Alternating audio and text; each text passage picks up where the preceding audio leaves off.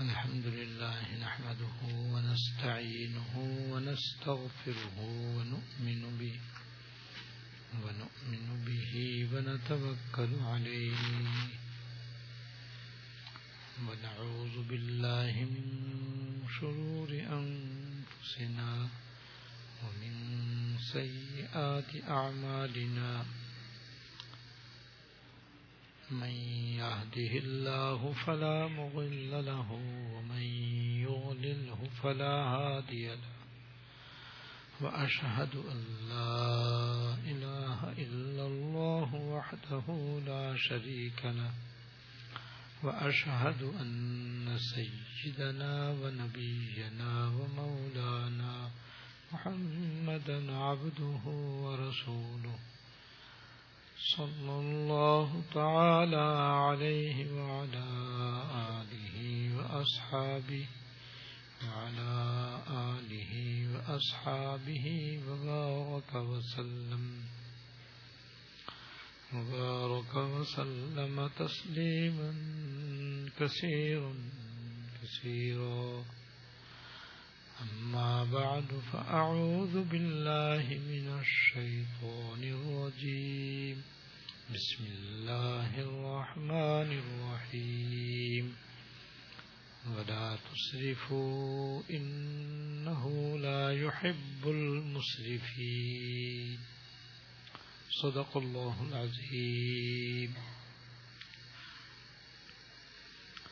میرے قابل احترام بزرگوں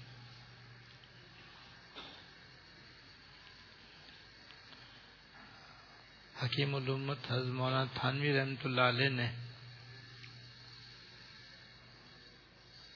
اس حیات المسلمین کی روح نمبر انیس میں آمدنی اور خرچ کا انتظام رکھنے کی اہم بات بیان فرمائی ہے، جس کی وجہ سے جو شخص اس کے مطابق عمل کرے گا، انشاءاللہ اس کو کبھی معاشی پریشانی لاحق نہیں ہوگی۔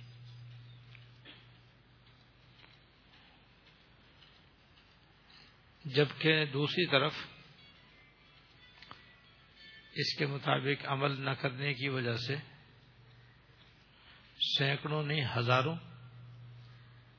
ہزاروں نہیں، لاکھوں مسلمان مرد عورت معاشی پریشانی کا شکار ہے معاشی تنگی میں مبتلا ہے جن میں سے بعض تو زندگی سے تنگ آ کر خود کشی بھی کر لیتے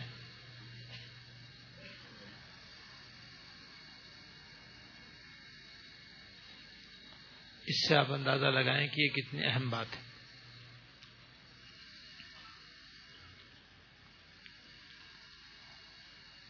آمدنی کا مطلب یہ ہے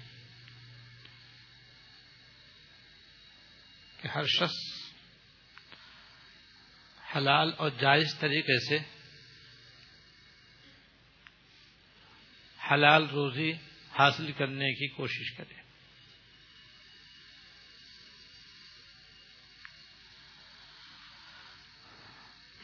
حرام روزی اور حرام طریقوں سے مکمل پرہیز کرے۔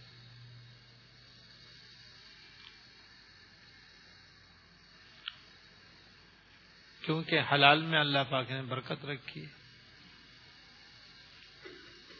سکون رکھا ہے۔ عزت رکھی ہے۔ برکت رکھی اور بھی اس کے دینی اور دنیاوی فوائد ہیں جو انشاءاللہ آگے آپ کے سامنے کچھ آ جائیں گے۔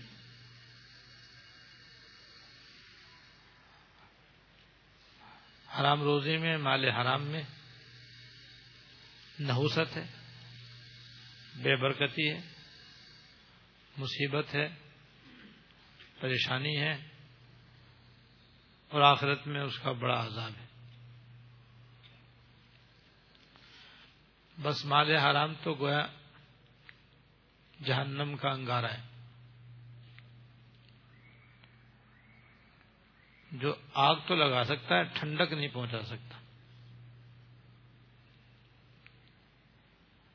اس لیے اس سے بچنا بے حد ضروری ہے۔ دوسری بات یہ ہے کہ جب کسی کو حلال مال، کسی جائز طریقے سے حاصل ہو جائے تو اب اس کے خرچ کرنے میں بہت ہی احتیاط سے کام لے۔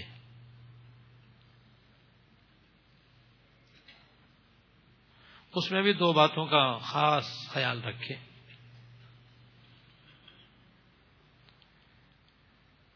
ایک یہ کہ گناہ کی جگہ خرچ نہ کرے،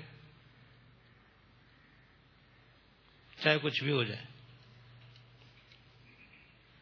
اللہ یہ کہ شرن وہاں کوئی اس کے حق میں اس کے مخصوص حالات کے پیش نظر کوئی گنجائش ہو اور وہ خرچ کرنے پر مجبور ہو، تو وہ اپنا حال کسی مفتی کو بتا کر کے اپنا مسئلہ معلوم کر لیں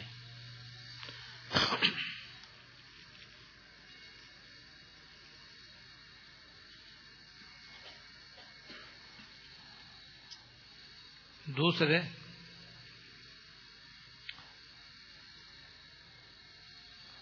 اسراف سے پرہیز کرے اسراف اور تبزیر سے پرہیز کرے جس کی تشریح میں پہلے کر چکا ہوں، کئی مرتبہ۔ یہ دونوں مل کر ایک بات ہے۔ گناہ کی جگہ میں استعمال نہ کرے کیونکہ یہ پیچھے بتا چکا ہوں کہ یہ تبزیر ہے۔ اور اس کو اسراف بھی کہتے ہیں۔ اس کی چند مثالیں پہلے بھی دے چکا ہوں، آگے بھی آ رہی ہیں، الحمد انشاءاللہ۔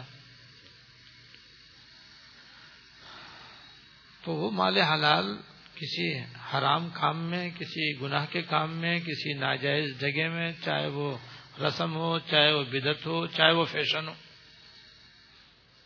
ہرگز ہرگز وہاں پر اپنا پیسہ خرچ نہ کرے، اس کو ضائع اور برباد نہ کرے۔ اسراف سے اور تبدیل سے بے حد بچے۔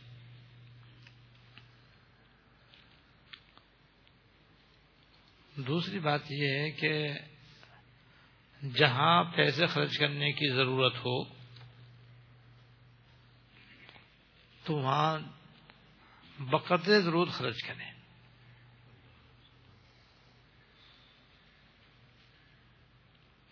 وہاں بقدر ضرور خرچ کریں۔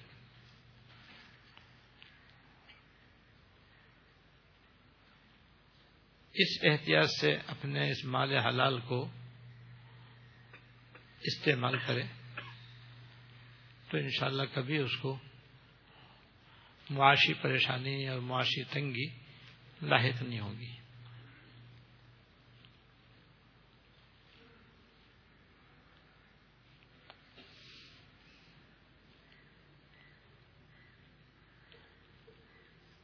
اس سلسلے میں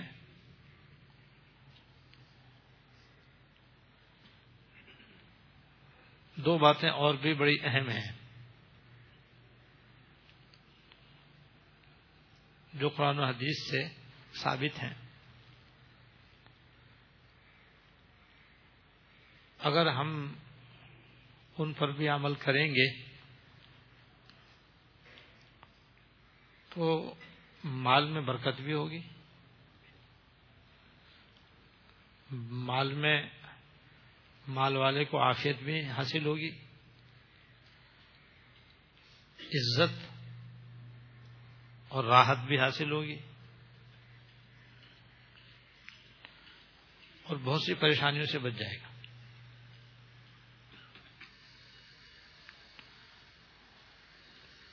اور عمل نہ کرنے کی وجہ سے بھی اور ان پر عمل نہ کرنے کی وجہ سے بھی بہت سے لوگ پریشان ہیں۔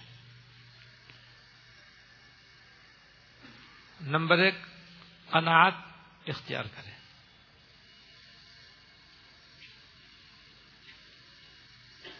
حرص و حوث سے پرہیز کریں۔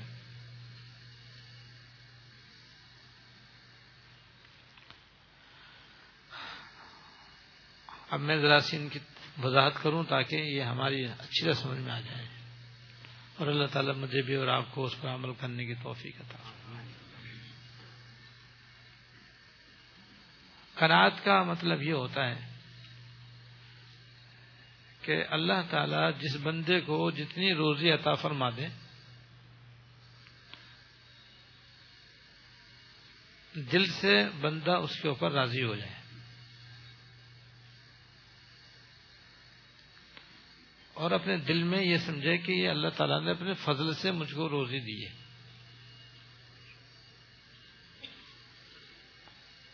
میں اس کے لائق نہیں تھا، میں اس کا مستحق نہیں تھا۔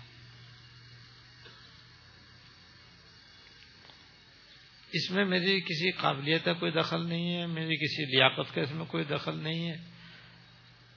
میری عقل اور سمجھ اور شعور اور تجربے کا اس سے کوئی واسطہ نہیں ہے۔ یہ محض اللہ تعالیٰ نے اپنے فضل سے مجھے عطا فرمائی ہے اور میں اس پہ راضی ہوں۔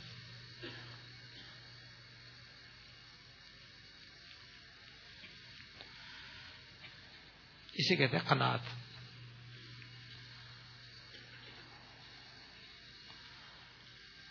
حقیقت یہ ہے کہ یہ قناعت قرآن و حدیث کی ایسی تعلیم ہے کہ جو شخص اس پر عمل کر لے، بس سکون ہی سکون۔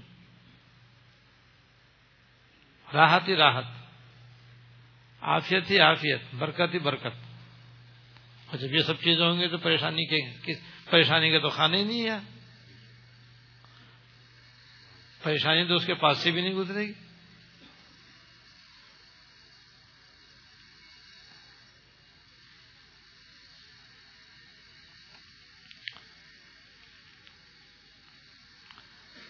بیشتر لوگ اس کنات پر عمل نہ کرنے کی وجہ سے بھی پریشان ہیں۔ جتنی روزی جس کو مل رہی ہے، اس پر قناعت نہیں ہے۔ اور جب قناعت بھی نہیں ہے تو شکر بھی نہیں ہے۔ اور باقی آرام بھی نہیں ہے، راحت بھی نہیں ہے، برکت بھی نہیں ہے، خیر بھی نہیں ہے آفیت بھی نہیں ہے۔ اور وہ یہ سمجھ رہا ہے کہ اس سے زیادہ ہونی چاہیے آمدنی۔ آمدنی اس سے زیادہ ہونی چاہیے۔ وہ اختیار میں بھی نہیں۔ کیونکہ شروع میں میں نے عرض کیا تھا کہ روزی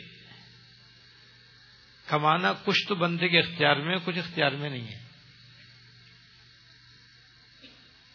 نوکری کر سکتا ہے لیکن تنخواہ اپنے اختیار میں نہیں ہے۔ بے شک طے کر لے کہ بھائی یہ تنخواہ آپ کو ایک مہینے میں ملے گی۔ یہ سب کچھ اپنے اختیار میں لیکن مہینہ پورا ہونے پر ملے گی، نہیں ملے گی، کچھ پتہ نہیں۔ اسی لیے کسی کو ملتی ہے، کسی کو نہیں ملتی، کسی کو پوری ملتی ہے، کسی کو آدھی ملتی ہے، کسی کو پونی ملتی ہے، کسی کو دیر سے ملتی ہے، کسی کو ملتی نہیں ایسی تجارت ہے۔ چھوٹی ہو یا بڑی ہو، دکان چھوٹی ہو یا بڑی ہو، مال لگا کے بیٹھنا تو دکاندار کے اختیار میں ہے، لیکن گاہک بھیجنا اللہ تعالیٰ کے اختیار میں۔ تو گاہک بھی آئے گا تو یہ ضروری نہیں کہ وہ مال لے کر ہی جائے گا، ہو سکتا ہے دیکھ کر کے چکر لگا کے چلا جائے۔ روز ہی ہوتا رہتا ہے، کوئی آتا ہے بس وہ پوچھ پاچھ کے چلا جاتا ہے، دکاندار دیکھتا رہ جاتا ہے۔ اور کوئی آتا ہے تو بغیر پوچھے ہی بس یہ چیز دے دو، وہ چیز دے دو، یہ پیسے لے دو جلدی دو مجھے۔ میں جا رہا ہوں۔ کچھ آدمی اختیار میں، کچھ آدمی اختیار میں نہیں ہے۔ لہذا، حلال روزی یہ بندے کے اختیار، ملنا ہی بندے کے اختیار میں نہیں ہے۔ اس کے اسباب تو اختیار میں ہے لیکن روزی بندے کے اختیار میں نہیں، وہ تو اللہ تعالیٰ کی آتا ہے۔ اور وہ تو اللہ باق نے ہر ایک کی مقدر کی ہوئی ہے، جس کی جتنی تقدیر میں روزی لکھی ہے اتنی اس کو ملتی ہے، چاہے محنت کوئی کم کر یا زیادہ کرے۔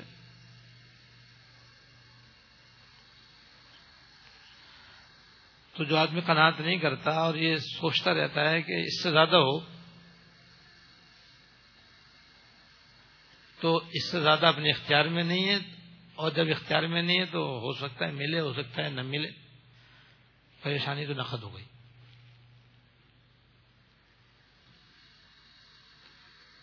پہلے زمانے میں مسلمانوں میں قناعت بہت ہوتی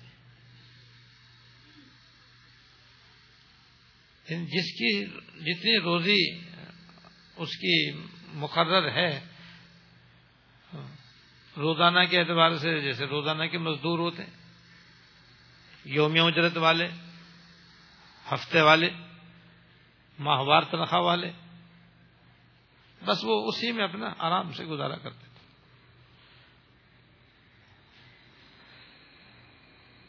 اور اس کو ایسے طریقے سے اپنے گھر میں استعمال کرتے تھے کہ ان کی یکم اور تیس تاریخ میں کوئی فرق نہیں ہوتا تھا، کوئی پریشانی نہیں ہوتی تھی۔ کہ اب تیس تاریخ تو اب کیا کریں، کہاں سے کھائیں، کہاں سے پئیں، کہاں سے لائیں، کس سے کس سے مانگیں، کیا کریں۔ جیسے یکم ویسی ان کی تیس۔ سلیقے سے اپنے پیسے خرچ کرتے تھے اور اسی پہ اکتفا کرتے تھے۔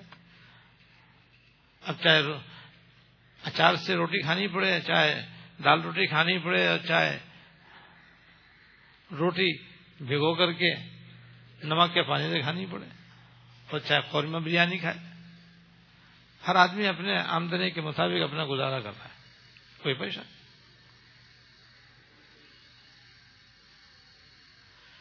اور پھر ساتھ ساتھ یہ سمجھ رہا ہے کہ بھائی میری کسی قابلیت کے بغیر ہے، اللہ تعالیٰ کے فضل ہے تو شکر بھی ادا کر رہا ہے۔ شکر کرنے والا تو سکون میں رہتا ہے۔ پریشانی تو ناشکری سے ہوتی ہے، ناقدری سے ہوتی ہے۔ زیادہ کی فکر کرنے سے ہوتی ہے۔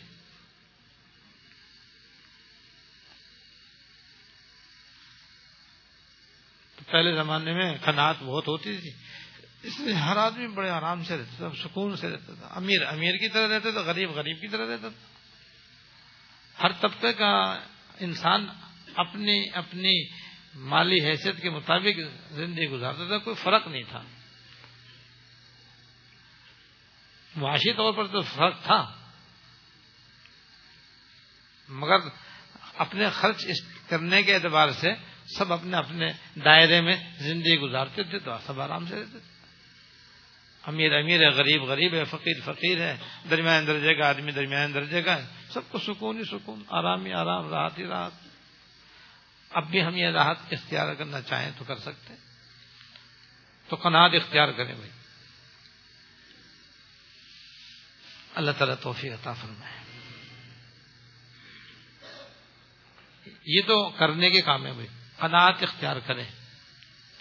اس سلسلے میں ایک بات اور عرض کر دوں کہ اگر کسی کی آمدنی اتنی ہے کہ اس کے اندر واقع ان تمام احتیاطوں کے ساتھ جو میں نے عرض کی ہیں، پھر بھی اس کا گزارا نہیں ہو رہا، مہنگائی کا بڑھنا بلا شبہ ایک صحیح بات ہے، اس سے انکار نہیں ہو سکتا۔ تو اس کو یہ بھی اجازت ہے کہ بھئی وہ اپنی آمدنی بڑھانے کے لیے مزید کچھ اگر کوئی اور ذریعہ اختیار کر سکتا ہو، کر لے۔ مگر اس میں بھی اعتدال رکھیں۔ اعتدال کا مطلب یہ ہے، اپنی جان کا حق بھی ادا کرے اپنے بیوی بچوں کا بھی حق ادا کرے، اپنے عزیز و قارب کا بھی حق ادا کرے۔ یہ نہیں کہ رات دن کمانے میں بالکل ان سب سے کٹ کر دن رات بس کمانے ہی میں مشغول ہو جائے۔ نہ اللہ تعالیٰ کے حقوق ادا کرے، نہ بندوں کے حقوق ادا کرے تو پھر یہ غلط ہے۔ ان سب کے حقوق ادا کرتے ہوئے اگر کچھ اس کے اختیار میں مزید کچھ آمدنی کے ذرائع اختیار میں ہو تو کر سکتا ہے، جیسے سائڈ بزنس ہوتی۔ لوگ ملازمت بھی کرتے رہتے سائڈ بزنس بھی کرتے رہتے۔ جی۔ اور دعا بھی کر سکتا۔ ہے جو اعظم اسباب میں سے یعنی سے دکان کھولنا ایک سبب ہے، ملازمت دیکھنا اور تلاش کرنا، اختیار کرنا ایک سبب ہے۔ زراعت روزی ایک سبب ہے۔ دعا ان میں سب سے بڑا سبب ہے۔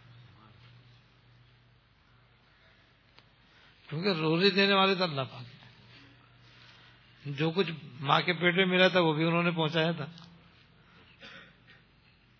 پھر باہر بھی جو کچھ پیدا ہونے کے بعد بھی جو کچھ ملا ان کی فضل سے ملا۔ اور جو اب مل رہا ہے وہ بھی ان کے فضل سے مل رہا ہے۔ آئندہ جو ملے گا وہ بھی ان کے فضل سے ہی ملے گا۔ ہمارے تو کسی قابلیت کا استعداد ہے اس میں دخل ہی نہیں ہے نا۔ تو جب دینے والے اللہ پاک ہیں اور جو کچھ مل رہا ہے ان کے فضل سے ہے، تو ان سے مانگو، وہ عطا فرمائیں گے انشاءاللہ۔ اور جو چاہتا ہے کہ خوب ملے، بس وہ تقوی اختیار کر لے۔ جو یہ چاہتا ہے کہ خوب ملے آفیت کے ساتھ ملے، آرام سے ملے، عزت سے ملے، راحت سے ملے، اور ملے ہی ملے۔ بس وہ تقوی اختیار کر لے۔ کیونکہ اللہ باغ نے تقوی کے یہ فوائد بھی بیان فرمائے قرآن شریف میں۔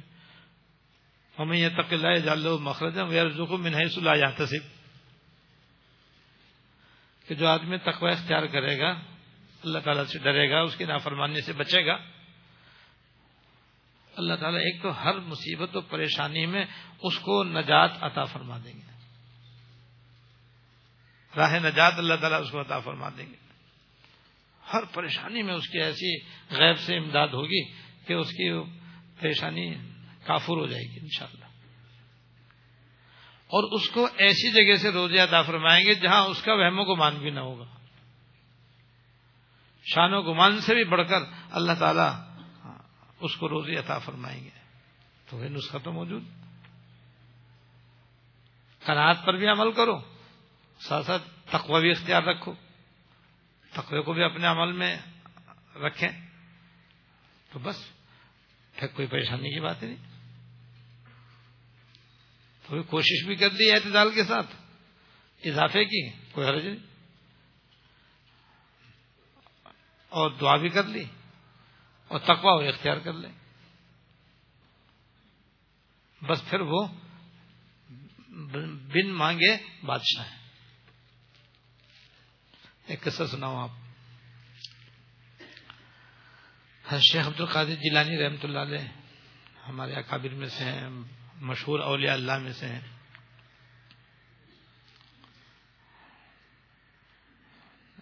شاہ سنجر سنجر ایک علاقے کا نام ہے۔ یہ وہاں کے بادشاہ تھے۔ وہ حضرت سے مرید تھے۔ جب وہ حضرت کی خدمت میں حاضر ہوئے تو دیکھا کہ حضرت کا خانقاہ میں تو بڑا خرچہ ہے؟ ہزاروں لاکھوں مرید حضرت کے آتے ہیں، قیام کرتے ہیں، انہیں کھانے کا، ان کے پینے کا، ان کے رہنے کا بڑا خرچ ہے۔ تو اس نے کہا کہ بھائی حضرت کی کوئی خدمت ہونی چاہیے؟ آج تک کبھی حضرت نے ذکر کیا نہیں؟ ہمیں تو خیال کرنا چاہیے۔ اور تو اس نے خدمت میں حاضر ہو کر کے عرض کی کہ حضرت میری ایک درخواست ہے۔ اور یہ ہے کہ میری حکومت میں ایک علاقہ ہے نیم روز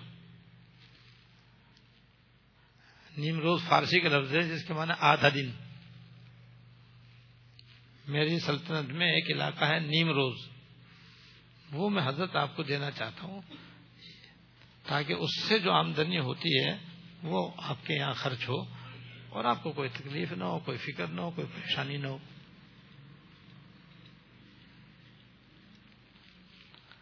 سبحان اللہ تعالیٰ نے کیا جواب دیا؟ فرمایا، جب سے اللہ پاک نے نیم شب کی دولت عطا فرمائی ہے، نیم روز کی حاجت نیست۔ سبحان اللہ۔ یعنی جب سے اللہ پاک نے آدھی رات کو اٹھ کر اپنی بارگاہ میں از معروف کرنے کی دولت عطا فرما دیجیے فرما دی ہے، تو اب اس نیم روز کی کیا ضرورت ہے؟ اس آدھے دن کی علاقے کی کیا ضرورت ہے؟ تو یہ بن مانگے بادشاہ۔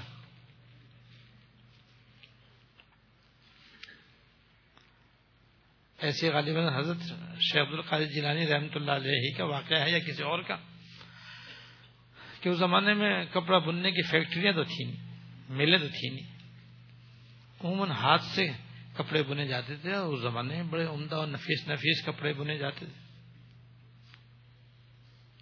تو کوئی کپڑا بننے والا بادشاہ وقت کے لیے بہت ہی قیمتی، بہت ہی خوبصورت اور بہت ہی نفیس کپڑا بن کر کے لایا۔ اور خیال تھا کہ جیسے بادشاہ کے پاس لے کے جاؤں گا، بادشاہ سلامت جو ہے ہاتھوں ہاتھ جیسے خرید لیں گے، تو میرا مال بھی بک جائے گا، نفع بھی ہو جائے گا، آرام سے گزارا ہوگا۔ گیا اور جا کر کے اس نے بادشاہ وقت کے پاس اس کپڑے کو پیش کیا۔ بادشاہ نے پوچھا، بھائی، کتنے کا ہے تو اس نے جو قیمت بتائی تو بادشاہ سلامت ہے یہ تو بڑا مہنگا، اتنا مہنگا؟ کہ حضور لاگت بھی اس میں بہت آئی ہے، محنت بھی اس میں بہت زیادہ ہوئی ہے۔ اس لیے پیسے کچھ زیادہ ہی ہیں۔ تو بادشاہ نے لینے سے انکار کر دیا۔ کہ نہیں بھائی، یہ تو بہت مہنگا ہے اور اتنا مہنگا کپڑا میں تو نہیں خرید سکتا۔ اور وہ اس سے کم پر بیچنے میں تیار نہیں تھا کہ اس کا اس میں نقصان تھا۔ اب جب بادشاہ نے انکار کر دیا تو یہ بڑا پریشان ہوا کہ اب اسے وہ کون خریدے گا بھائی؟ یہ بوس کی تو ہے نہیں جو مارکیٹ میں آم بک جائے گی۔ جب بوس نے انکار کر دیا تب کون خریدے گا اس بڑا پریشان ہوا۔ تو کسی نے کہا کہ میں حضرت حضرت کے بعد چلا جا۔ اور ان سے جا کر اپنی پریشانی سنا۔ وہ گیا کہا حضرت، تقریباً چھ مہینے تو مجھے کپڑے کے تیار کرنے میں خرچ ہوئے ہیں اور اتنا مال مٹیریل اس کے اندر لگا ہے، اتنا مہنگا میں نے یہ تیار کیا ہے۔ میرا خیال یہ تھا کہ باہر سلامت تو ہاتھوں ہاتھ خریدیں گے تو میرے تو دونوں فائدے ہو جائیں گے۔ نفع بھی ہوگا اور ساتھ میں جو پیسے لگے ہیں وہ بھی آسانی سے مل جائیں گے۔ تو میں کوئی اور سوٹ تیار کروں۔ گا حضرت وہ بادشاہ سلامت نکال کر دیا، میرے تو پیروں تلے زمین نکل گئی۔ کیوں اس لیے کہ اب کوئی اس کا خریدار نہیں ہے بادشاہ کے علاوہ عام لوگ تو خرید سکتے ہی نہیں اس کو۔ اب میں کہاں بیچوں؟ کس کو بیچوں؟ یہ تو بچے بھوکے مر جائیں گے۔ اگر یہ نہ بکا۔ تو میں کتنے کا ہے؟ تو جو بادشاہ کو ریٹ بتایا تو وہ انہوں نے حضرت کو بتا دی۔ حضرت خادم سے کہا پیسے ادا کر دو اس کے۔ اور ہمارا سوٹ سی دو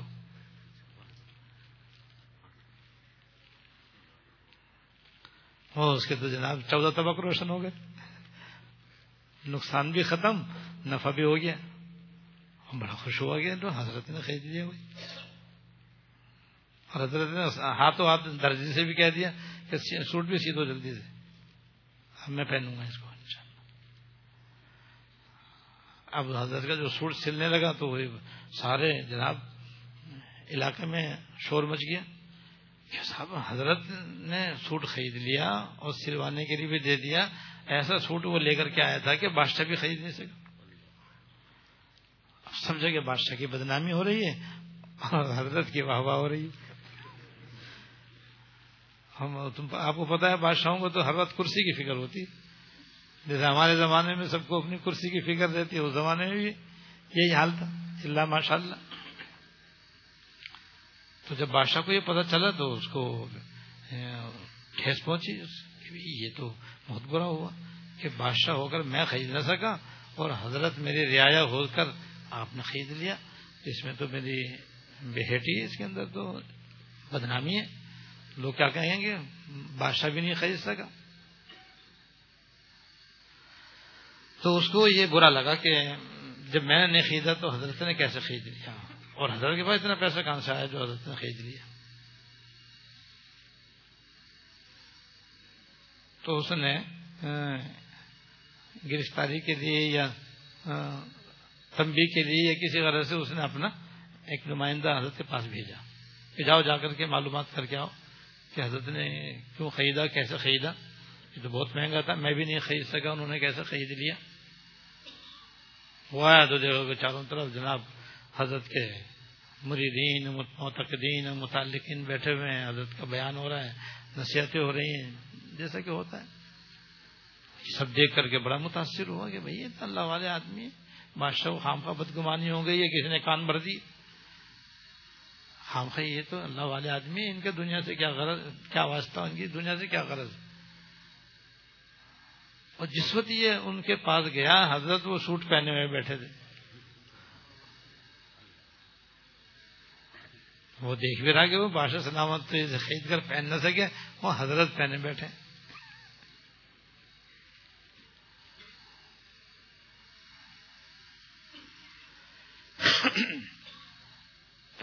اوپر سے نیچے تک وہ چھوٹ دیکھ رہا تھا۔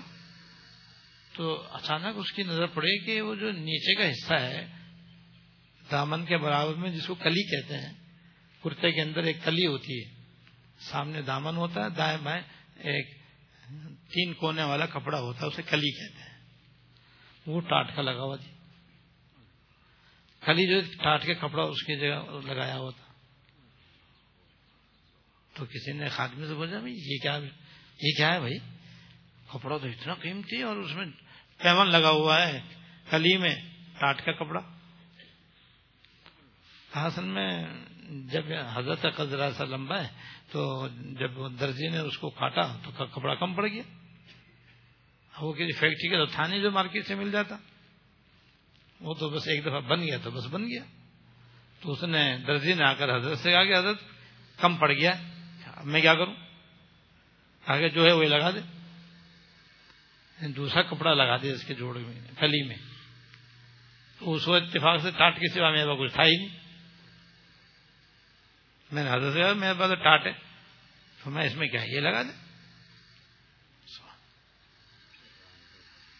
جب اس نے یہ جواب سنا تو وہ تو حیران رہ گیا کہ ارے بھائی، یہ کوئی بادشاہ ٹکر لینے کے لیے تھوڑی پہن رہے یہ بادشاہ کو نیچے دکھانے کے لیے تھوڑی پہن رہے ہیں، تو بس للہ فلّہ پہن رہے ہیں بھائی۔ ان کے نزدیک تو یہ قیمتی کپڑا اور ٹاٹ برابر سبحان تو وہیں سے بغیر حضرت سے ملے واپس آیا اور بادشاہ سلامت آ گیا بادشاہ سلامت تھوڑا سا عقل سے کام لو۔ وہ تمہارے کوئی مد مقابل ہیں، وہ تمہاری کرسی تھوڑی حاصل کرنے والے ہیں۔ وہ تو اللہ کے نیک بندے ہیں۔ انہوں نے تو وہ سوٹ پہنا ہوا ہے جس کے اندر ٹاٹ کا ٹکڑا بھی لگا ہوا ہے۔ اور اس کی وجہ بھی اس کو بتا دی۔ تب اس کو یقین آیا کہ اچھا یہ بات ہے۔ تب وہ اپنے ارادہ بد سے باز آیا۔ انہوں نے تو اس لیے خرید لیا تھا کہ اس غریب کا بےچارے کا اب کیا حال ہوگا؟ سوانا یہ ہے دیکھو کہ اس کا کپڑا اس لیے حضرت نے خرید لیا کہ یہ مسکین اب کیا کہاں بیچے گا؟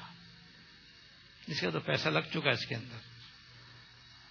اب اگر اس کا کپڑا نہ بکا تو یہ کپڑا رکھے رکھے ضائع ہو جائے گا، پیسے برباد ہو جائیں گے، اس کا نقصان ہو جائے گا اور اس کا تو بہت بڑا یہ سانحہ ہو جائے گا۔ تو اس کو نقصان سے بچانے کے لیے، اس کا دل رکھنے کے لیے حضرت نے وہ سوٹ خرید لیا۔ اور جب اس نے کہا کہ درجی نے کہ اس میں کپڑا کم پڑ گیا، تو حضرت نے کہا جو کپڑا وہی لگا دے۔ کوئی ضروری تھوڑی کہ سارا کپڑا ایک صحیح ہو۔ لہذا اگر گھٹیا کپڑا مل رہا تو گھٹیا لگا دو۔ کیونکہ اللہ تعالی کی رضا مقصود تھی اور کچھ مقصود نہیں تھا۔ سہانا تو جو تقوی اختیار کرتا ہے تو یہ ہوتا ہے، دیکھو۔ تو بھائی، جو بھی پریشان ہے معاشی پریشانی میں مبتلا ہے تو حل تو موجود ہے۔ حل یہ ہے کہ کنات اختیار کر لے اور تقوی اختیار کر لے اور بس پھر بغیر تاج کے بادشاہ بن جائے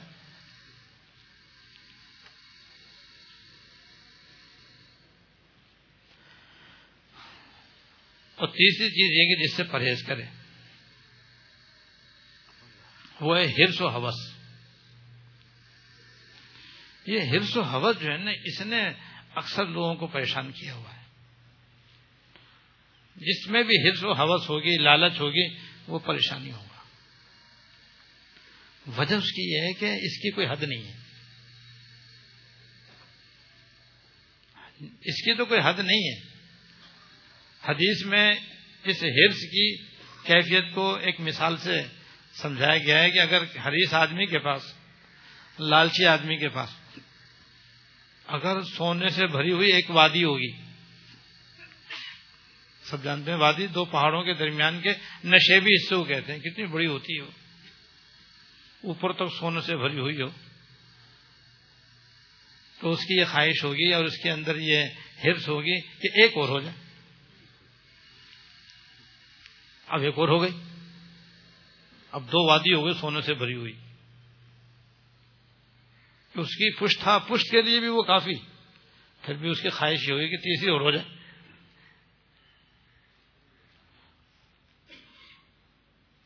تو جیسے جہنم کہے گی نا، حل میں مزید۔ کہ کچھ اور ہاں تو ڈال دیجیے کم ہے تو اور ڈال دیجیے ایسے آدمی جو حریص ہوتا ہے، اس کا بھی حرص کا یہ حال ہوتا ہے۔ اللہ ماشاء اللہ کہ جتنا آئے کم، جتنا آئے کم، اور آ جائے، اور آ جائے، اور آ جائے، یہاں تک کہ چاہے حلال سے آئے، چاہے آرام سے آئے۔ الیاز بلّہ حدیث میں آتا ہے کہ اس کی اس پیٹ کو تو قبر کی مٹی بھرے گی۔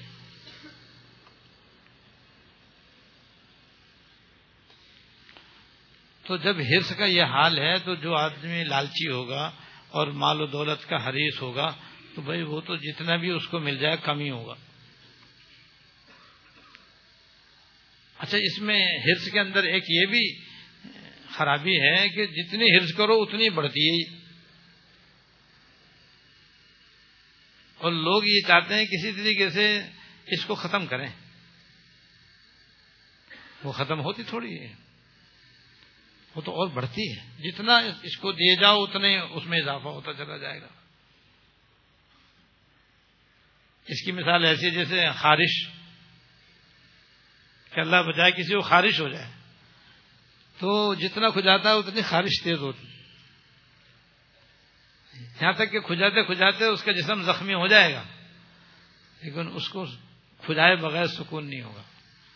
ایک دفعہ اور اچھی طرح کھجا لوں۔ پھر زور لگا خوب کھجاتا ہے یہاں تک کہ خون نکل جاتا ہے اس سے زیادہ پھر خارش ہو جاتی۔ پھر وہ مجبور ہوتا ہے جو کھجاتا رہتا ہے اور خارش بڑھتی رہتی۔ بس ایسے ہی جیسے جیسے آدمی دولت حاصل کرتا رہتا ہے، کرتا رہتا ہے اور یہ سوچتا ہے، اتنے کا معلوم پھر بے فکر ہو جاؤں گا میں۔ کم سے کم اتنے ہو جائیں۔ تو اتنے تو کما لیے جتنے اس کے لیے، اس کی زندگی بھر کافی ہیں۔ لیکن اب دوسری فکر کہ اتنے اور ہو جائیں کہ میرے پوتوں اور پوتیوں کے لیے بھی کافی ہو جائیں۔ اب اتنے بھی آ گئے تو پھر ان کے بعد بھی جو میرے اولاد و نسل چلنے والی ان کے لیے بھی کافی ہو جائے۔ کوئی انتہا نہیں ہرسی کوئی انتہا نہیں۔ اور جب انتہا نہیں تو بس پھر پریشانی کی بھی انتہا نہیں۔ کیوں؟ وہ شو میں جو میں نے بات کی تھی کہ حاصل کرنا، کمانا اپنے ہاتھ میں نہیں ہے۔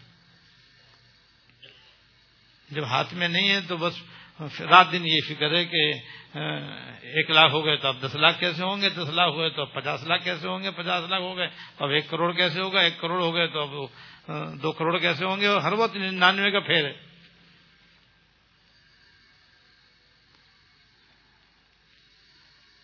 لہذا ہر اس آدمی کی پریشانی کا کوئی انتہا نہیں۔ ہمیشہ پریشان ہمیشہ پریشان۔ لہذا ہرس سے بچنا ضروری ہے۔ اور اس ہرس میں اضافہ دوسروں کو دیکھنے سے بہت ہوتا ہے۔ یعنی جو آدمی جس کے اندر ہرس ہے اور عموماً ہرس سب کے اندر ہے، اللہ کسی نے اپنے اس حفظ و حوث کا علاج کرا لیا ہو تو پھر اسے قناعت نصیب ہو جاتی ہے، اللہ تعالیٰ ہمیں بھی نصیب فرمائے۔ کیونکہ اللہ پاک نے فطری طور پر انسان کے دل میں مال و دولت کی محبت تو رکھی ہے۔ زین للناس حب الشهوات من النساء والبنين والقناطر المقنطرة من الذهب والفضة والخيل المسومة والأنعام والحرث ذلك متاع الحياة الدنيا والله عنده حسن المآب۔ اس میں اس کا ذکر ہے کہ مال و دولت کی محبت انسان کی طبیعت میں اللہ پاک نے رکھی ہے۔ بس اس کو ان حدود کا پابند کیا ہے جس کا ذکر میں آپ سے کر رہا ہوں اور حضرت نے جس کا ذکر اس روح میں فرمایا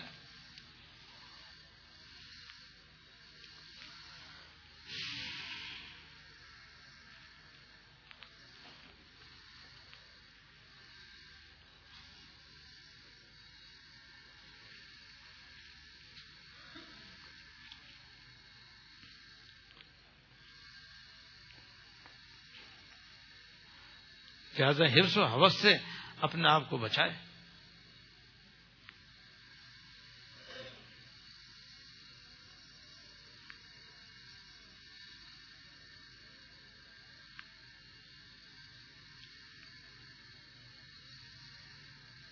تو جتنا کوئی آدمی ہرس سے اپنے آپ کو بچائے گا،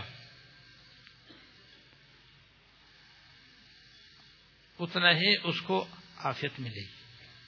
آرام ملے گا اور راحت ملے گی۔ تو ایک تو کنات اختیار کرے،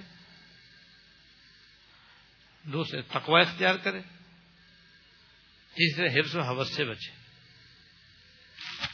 ہاں تو میں یہ کر رہا تھا کہ آدمی اپنے چاروں طرف جب دیکھتا ہے نا، تو اس سے بھی انسان کے دل میں حفظ بڑھتی ہے۔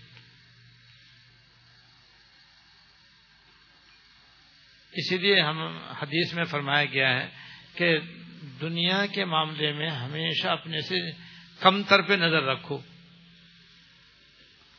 اور دین داری میں ہمیشہ اپنے سے اوپر والے پر نظر رکھو۔ یہ بھی بڑا بہترین گر ہے بھائی جو بتلایا گیا۔ یعنی چاروں طرف جو جس ماحول میں معاشرے ہم رہتے ہیں، ظاہر ہے، ایسے لوگ بھی ہیں جو ہم سے مال و دولت میں ہم سے کہیں بڑھ کر ایسے بھی ہیں جو ہمارے برابر ہیں۔ اور ایسے بھی بہت ہیں جو ہم سے بہت ہی کم ہیں۔ تو نظر ہمیشہ اپنے سے کم تر پر رکھو۔ ہم سے جو کم مال والے ہیں، دولت والے ہیں، پیسے والے ہیں، ہمیشہ ان پہ نظر رکھیں تو شکر پیدا ہوگا طبیعت کا کہ اللہ آپ کا شکر ہے، آپ نے ہمارے بہت اچھا عطا فرمایا۔ کھانے کو، پینے کو، پہننے کو، رہنے کو آپ نے بہت عطا فرمایا۔ اپنے سے نیچے کو دیکھے کوئی ایسے جو بےچارے تن پہ کپڑا بھی نہیں ہے۔ کتنی ایسے آپ کو نظر آئیں گے کہ وہ سردیوں میں بھی جناب لبے سڑک سو رہے ہوں گے۔ فٹ پاتھ پہ رات گزار رہے ہوں گے، ان پہ گھر بھی نہیں ہے۔ اور جناب پہننے، اوڑھنے کو بھی نہیں ہے۔ کھانے، پینے کا بھی کوئی نظر نہیں۔ جب ایسے جو ہو تو اللہ تعالیٰ کا شکر ادا کرنا چاہیے۔ اور ایسے بھی ہیں کہ ان کے گھر تو ہے لیکن کھانے کو نہیں ہے، پہننے کو کچھ نہیں ہے، کپڑے پھٹ رہے ہیں تو پھٹ رہے ہیں۔ بیمار ہو گئے تو آپ کو علاج کرنے کا راستہ نہیں۔ تو ہمیشہ مال کے اعتبار سے جو اپنے سے کم تر ہیں، بس آدمی ان پہ نظر رکھے۔ اور جو اپنے برابر یا اپنے سے اوپر ہیں، ان پر نظر نہ رکھے۔ اگر نظر پڑ جائے تو نظر ہٹا لے، پھر ذہن سے بھی ان کو ہٹا لے۔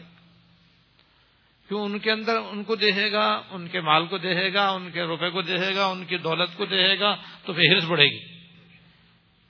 اور جب چاہے آپ کسی مالدار کے پاس جا کے بیٹھ کے دیکھ لو۔ اسی دن جب آپ واپس آؤ گے تو پریشان ہو رہی ہوگی طبیعت۔ اسے کپڑے اپنے سے اچھے دیکھے اس کا جوتا اپنے سے اچھا دیکھا اس کی ٹوپی اپنے سے اچھی دے گی، اس کا موزہ اپنے سے اچھا دیکھا اس کی گاڑی اپنے سے اچھی دے گی، اپنے پاس سائیکل بھی نہیں ہے۔ اس کا مکان اپنے سے آلہ دیکھا، اپنے پاس تو جھونپڑی بھی نہیں ہے۔ تو سب سے پہلے وہاں سے لوٹے گا تو طبیعت پریشان ہوگی کہ بھائی میرے پاس تو کچھ بھی نہیں۔ اور جس کے پاس یہ سب درمیانے درجے کا ہے اور وہ کسی فٹ پاتھ والے کو دیکھ لے۔ تو الحمد للہ الحمد للہ الحمد للہ کہتے گھر جائے گا کہ اللہ شکر ہے، میرے پاس تو گھر بھی ہے، میرے پاس تو کھانے کو بھی ہے، میرے پاس تو پینے کو بھی ہے، میرے پاس تو پہننے کو بھی ہے، میرے پاس تو سواری بھی ہے، چاہے ٹکٹ لے کر ہو۔ ہے تو صحیح نا وہ تو بےچارا پیدل ہی چل رہا ہے میں تو پھر بھی سواری پہ بیٹھا ہوں اب کوئی جناب سائیکل پہ بیٹھا ہے کوئی اسکوٹر پہ بیٹھا ہوا ہے کوئی رکشے میں بیٹھا ہوا کوئی ٹیکسی میں بیٹھا ہوا کوئی بس میں بیٹھا ہوا بے بس تو نہیں ہے تو الحمد للہ کہتے وہ گھر جائے گا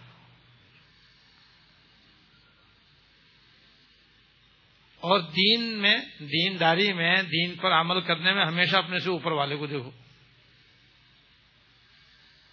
کیونکہ یہاں بھی یہ تینوں طبقے موجود ہیں۔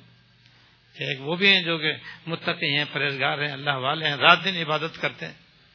گناہوں سے بچتے ہیں پاکی زندگی اختیار کیے ہوئے ہیں حفظ و حوث سے بچ رہے ہیں کنات اور تقوی پر عمل پیرائیں۔ پھر ایک وہ جو اپنے ہم پلائیں۔ جس کا دینداری اپنے میں ان کے اندر بھی ہے۔ اور کچھ ایسے بھی ہیں کہ جو بس نام کے مسلمان ہیں۔ اور ایسی مخلوق بھی ہے جو اللہ بچائے اللہ بچائے، کافر و مشرق ہیں۔ جو دین کے اعتبار سے بالکل ہی گئے گزرے تو ہمیشہ اپنے سے کمتر کو دیکھو۔ ہمیشہ اپنے سے اوپر کو دیکھو۔ تاکہ انہیں دیکھ کر کے دل میں شوق پیدا ہو کہ مجھے بھی ایسے ہی بننا چاہیے۔ مجھے بھی نیک بننا چاہیے۔ تو جب دیندار کو اپنے سے زیادہ دیندار پر نظر رکھو گے، تو اپنے دل میں آگے بڑھنے کا جذبہ پیدا ہوگا۔ یہ مقصود ہے اور یہ مطلوب ہے۔ تو وہ چار گر ہو گئے، وہی دیکھو۔ نمبر ایک کنات اختیار کریں۔ نمبر دو، تقوی اختیار کریں۔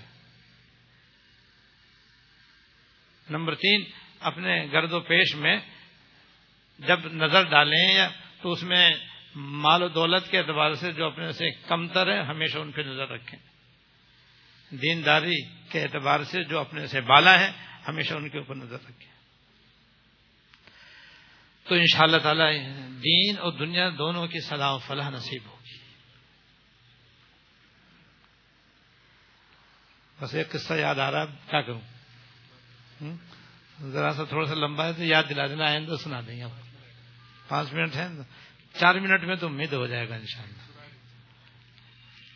حضرت عبداللہ بن مبارک رحمۃ اللہ علیہ بہت بڑے محدث، بہت بڑے فقی اور بڑے عابد و عابد اللہ والے گزرے۔ ہمارے حضرت ان کا یہ واقعہ سنایا کرتے تھے۔ اور دن بھر وہ قرآن و حدیث کی تعلیم دیتے تھے اور حضرت فرماتے تھے کہ رات کو اپنی چھت پر وہ اللہ تعالی کی عبادت میں ایک سوکھی لکڑی کی طرح کھڑے رہتے تھے۔ مسلح نیت باندھے کھڑے ہیں، جیسے ایک لکڑی ہے۔ جس میں کوئی حرکت نہیں ہے، کوئی جنبش نہیں ہے، ایسی خوشو خزو اور ایک سوئی سے رات بھر مسلح پہ کھڑے رہتے تھے۔ اور ان کے گھر کے سامنے ایک دکان تھی، جس کے اندر ایک لوہار کام کرتے تھے۔ شیخ حداد ان کا نام تھا، وہ بھی اللہ والے تھے۔ وہ صبح شام، صبح آتے، اپنی دکان کھولتے اور پھر شام تک لوہا بھٹی میں گرم کر کے اور اس کے کل پرزے بنا کے بیچتے تھے۔ ان دونوں حضرات کا انتقال ہو گیا۔ تو کسی شاگرد نے حضرت عبداللہ مبارک رحمۃ اللہ علیہ خواب میں دے گا کچھ حضرت کیسا معاملہ ہوا؟ فرمایا، اللہ تعالیٰ کا فضل ہے، جو بھی اس نے مجھے توفیق دی تھی، وہ مقبول ہوئی۔ اور جو تم دیکھ رہے ہو، یہ چاروں طرف نعمت ہیں یہ سب اللہ تعالیٰ نے اپنے فضل سے عطا فرمایا ہے۔ لیکن بھائی، وہ ہمارے دکان، گھر کے سامنے جو دکان تھی نا، شیخ اداد کی وہ تو ہم سے بھی آگے بڑھ گئے۔ ان کو تو ہم سے بھی زیادہ اللہ پاک نے عطا فرمایا۔ حضرت وہ کیسے؟ جو برابر میں جا کے دیکھو، ان کا محل دیکھو، میرا محل دیکھو۔ تو اس نے جا کر دیکھا تو واقعی حضرت، اس کے محل کے آگے تو آپ کا محل جھونپڑا ہے۔ حضرت، ان کو یہ مقام کیسے مل گیا؟ وہ تو لوہار آدمی تھے۔ نہ رات کو عبادت کرے، نہ دن کو دینی خدمت میں لگے۔ وہ تو صبح شام تک لوہے کے پرزے بنا بنا کے بیچتے تھے۔ فرمایا، بھائی، دراصل ان کو ہمیں دیکھتے تھے وہ کہ دن بھر ہم دینی خدمت میں لگے ہوئے ہیں، رات بھر یاد الہی مشغول ہیں، تو وہ حسرت کرتے تھے۔ کہ ہائے افسوس، مجھے ایسی فرصت نہیں ہے جیسے حضرت کو فرصت ہے۔ کہ میں بھی بچوں کا نان نفقہ مجھ پر واجب ہے، نہ کماؤں تو کہاں سے کھلاؤں؟